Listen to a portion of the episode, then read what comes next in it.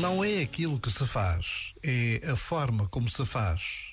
Não é aquilo que se diz, é a forma como se diz.